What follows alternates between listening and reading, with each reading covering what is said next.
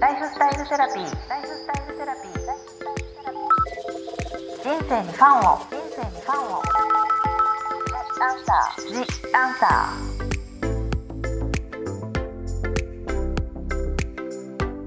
こんばんは、ワニブックス書籍編集長の青柳ゆきです。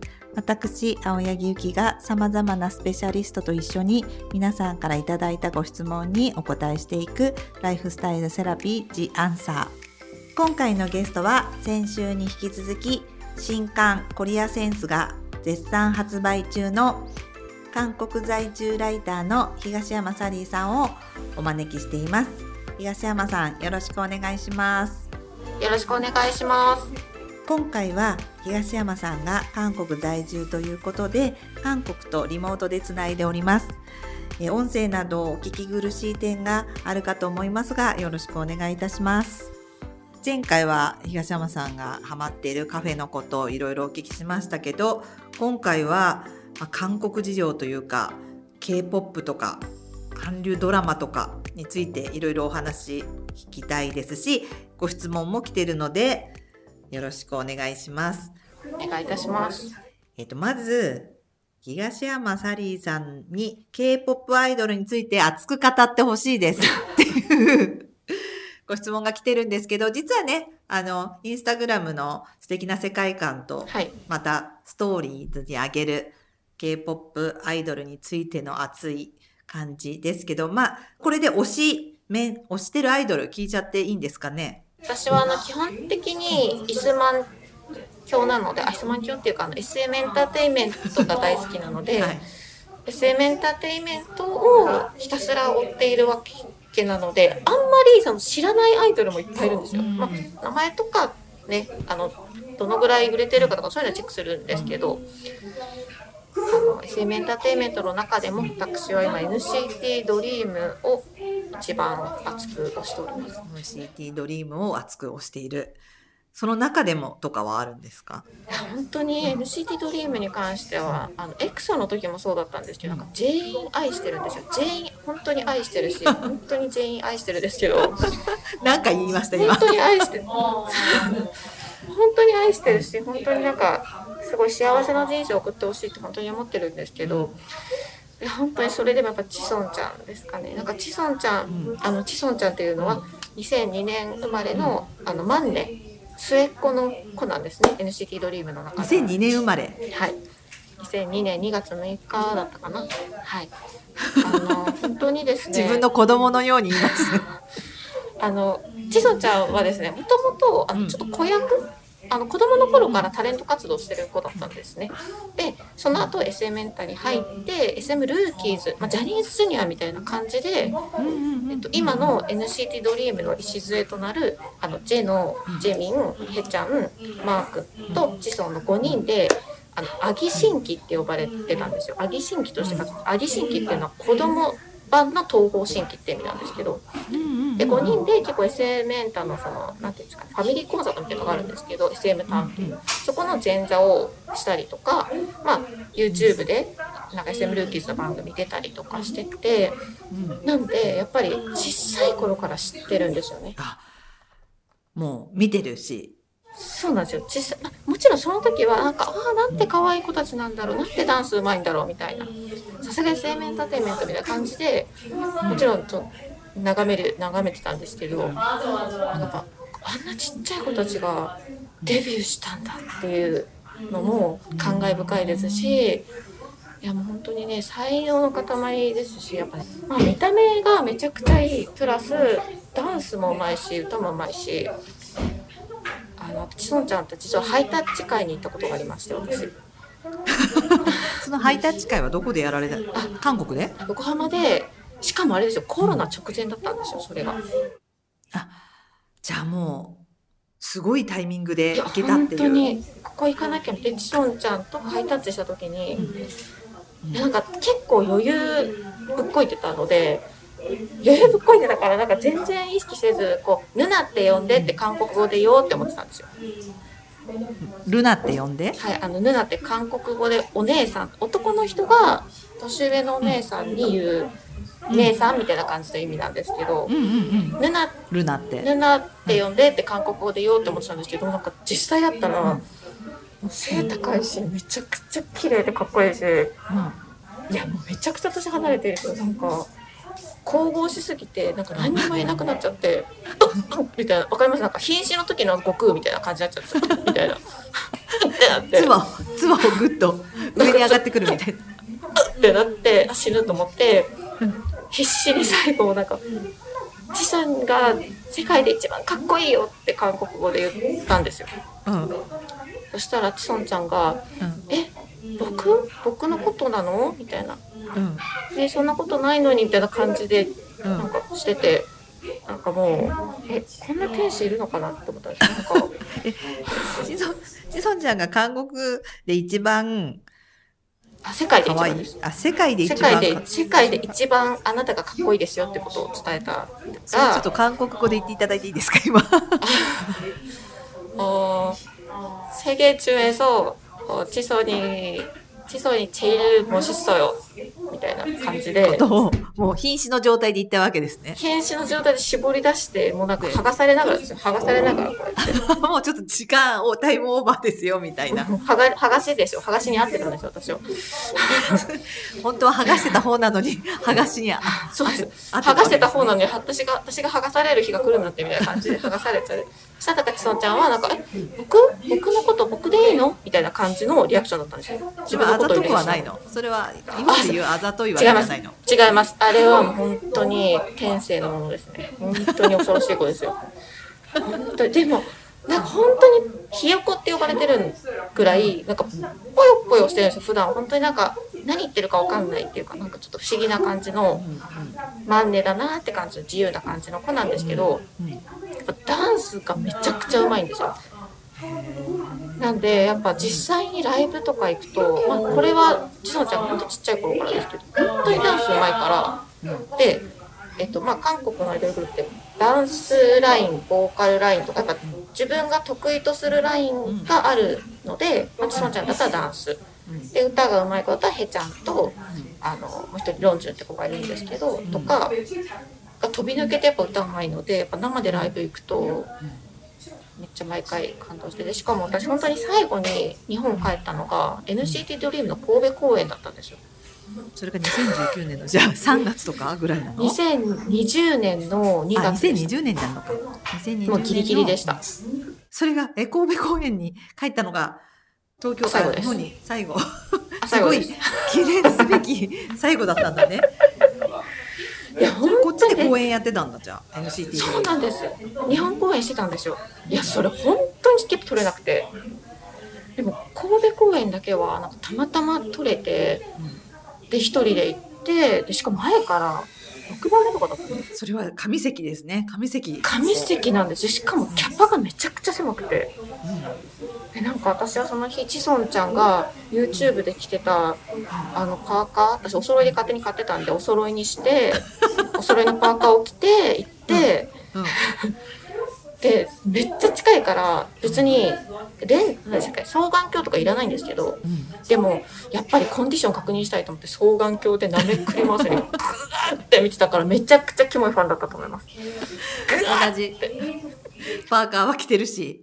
同じパーカー着てるし、距離が近いのにはい、ロックオンでで。ロックオンでやっぱり確認しないといけないと思ってその時のコンディションはどうでした？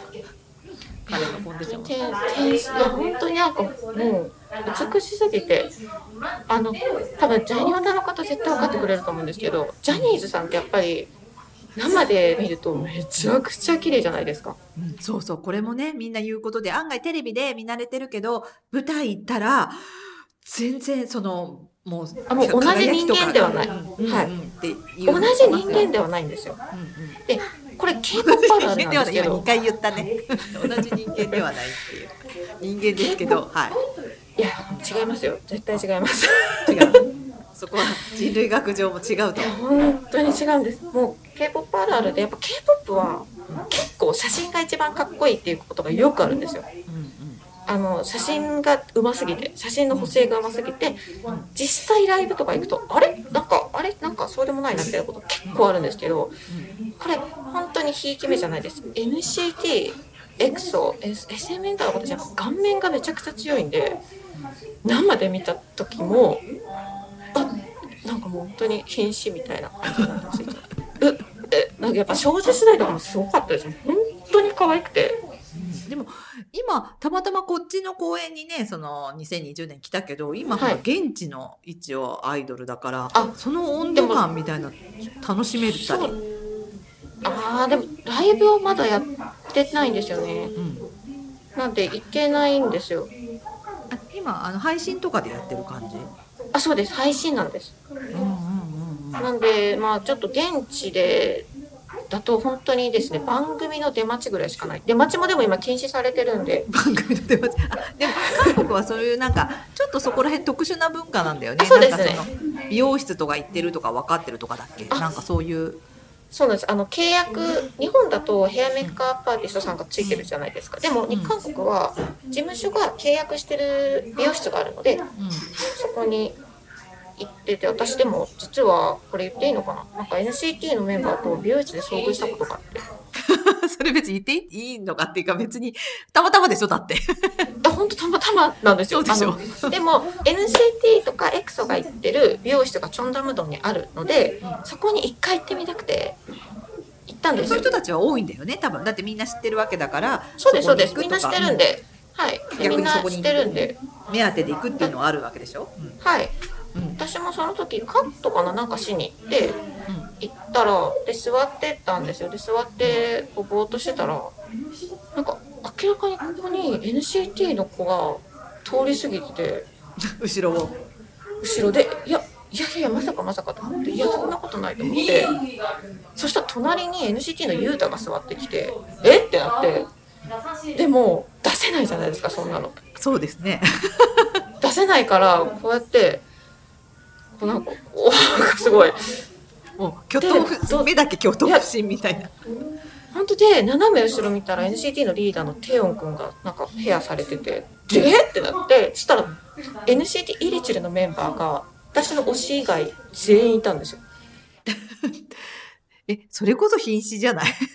いや、本当に瀕死だし、必死に弊社を急って美容師さんと喋ってるけど、何？何？これ？なしかもお客さん私しかいなかったんです。よ。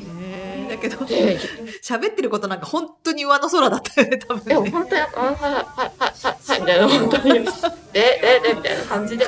でもね、NCT の子たち本当にいい子だと思ったのが、私が階段を降りようとしたら、NCT のジョンってメンバーがいるんですけどその子が上がってきてたんですよ。そしたらわざわざその子が私を待ってくれてどうぞみたいなで私を先に行かしてくれてあスッと避けてくれてやっぱちゃんと教育ができてる事務所だわと思って。あのであとなんかみんながその部屋終わった後になんか1階でなんかすごいぜメンバー全員ですごい楽しそうに話しててなんか別にでも誰の目があるわけでもないんですよ正直。でそれがすごい自然な姿であなんか本当になんか仲いいんだなと思って私はなんかこうチラ見しながらなんかこう吸ってこう何もせず。でもやっぱ美美容室出たら出待ちの子たちいました。そうだよね。だからそういうの分かってるからそういう文化がね今はその出待ちは禁止だけどそうですね。ここはちょっと日本と違くて面白いなと、確かに。そういう美容室とかがちゃんとこう知られてるというか確かに。美容室の人たちもそれでねそれが宣伝になるんで。うんでもそっちにいるとやっぱりテレビ番組とかもさいっぱいあるからその醍醐味もあるでしょ？K p o p 好きドラマとかも。そうだけど何でも見れるっていうか。そうですね。あでも確かに投票とかできるのはいいかも。あただなんかやっぱ k p o p ですね。全部世界配信してるからうん全部 YouTube とかにアップされるんですよね。そっか。なんでまあそうでちょっともうちょっとコロナが落ち着いていろいろ音楽番組とかを観覧できるようになったりとかライブが復活したらちょっと醍醐味を味わえるかな。って今はあんまり正直ないですその醍醐味感は。安山さんのストーリーズを見てるとすっごいはい。楽しんでる感じはあるけど、あれはもうすべて配信とかのもうものを全部もぎ取って出してるっていう。もぎ取りもぎ取りじゃあ本です。来だったらネットさえつながればアフリカだろうがなんだろうが本当は全部然全然はい、グローバル戦略をしているので、同はい。じ楽しみ方ができるっていうことみんな同じ空の下で、はい、同じ楽しみ方ができます。えででもその韓国ドラマとかもさリアルタイムでちょっと言ってたけど。はい、現地ならではで知ってるとか面白いみたいなのも、まあ、実はそのおすすめの韓国ドラマ3つ教えてくださいみたいなののご質問も来てるんですけど、はい、あの今は私はもう本当に分かっていてもっていうあのドラマネットフリックスでも日本で同時配信されてるので、あの皆さんご覧いただけると思うんですけど、ピュアピュアのね私も東山さんにおすすめされて見てみました本当に。はい、美しすぎる、うん、いや本当に主演の2人が美しすぎてあの見てるだけでこう目の保養になりますしナップンナムジャっていうんですけどその悪い男の魅力を存分に味わえるのでこうすごい非常にいいですね。ナップンナムダっていうの？その悪い男。ナップンナップンナムジャっていう。でもナップンナムジャは魅力あるもんねってもうみんな分かってるんです。だから分かっていてもなんですよ。分かっていてもあなたがそういう人だって分かっていても「てんてんてん」っていうことだと私は理解してるんですけど。タイトルがね。はい。惹かれてしまうっていうね。そうなんですそうなんです。韓国語だとアルゴイッチマンって本当にでも同じあ分かっていてもっていういや分かる。そうそうなの。分かっていたってやっぱりナップンナムジャは魅力あるもあんななんか蝶のこう首にねこうしたりとかいろいろもう思わせぶりすぎるもんね。あんなのだってイケメンしかできないじゃないですか。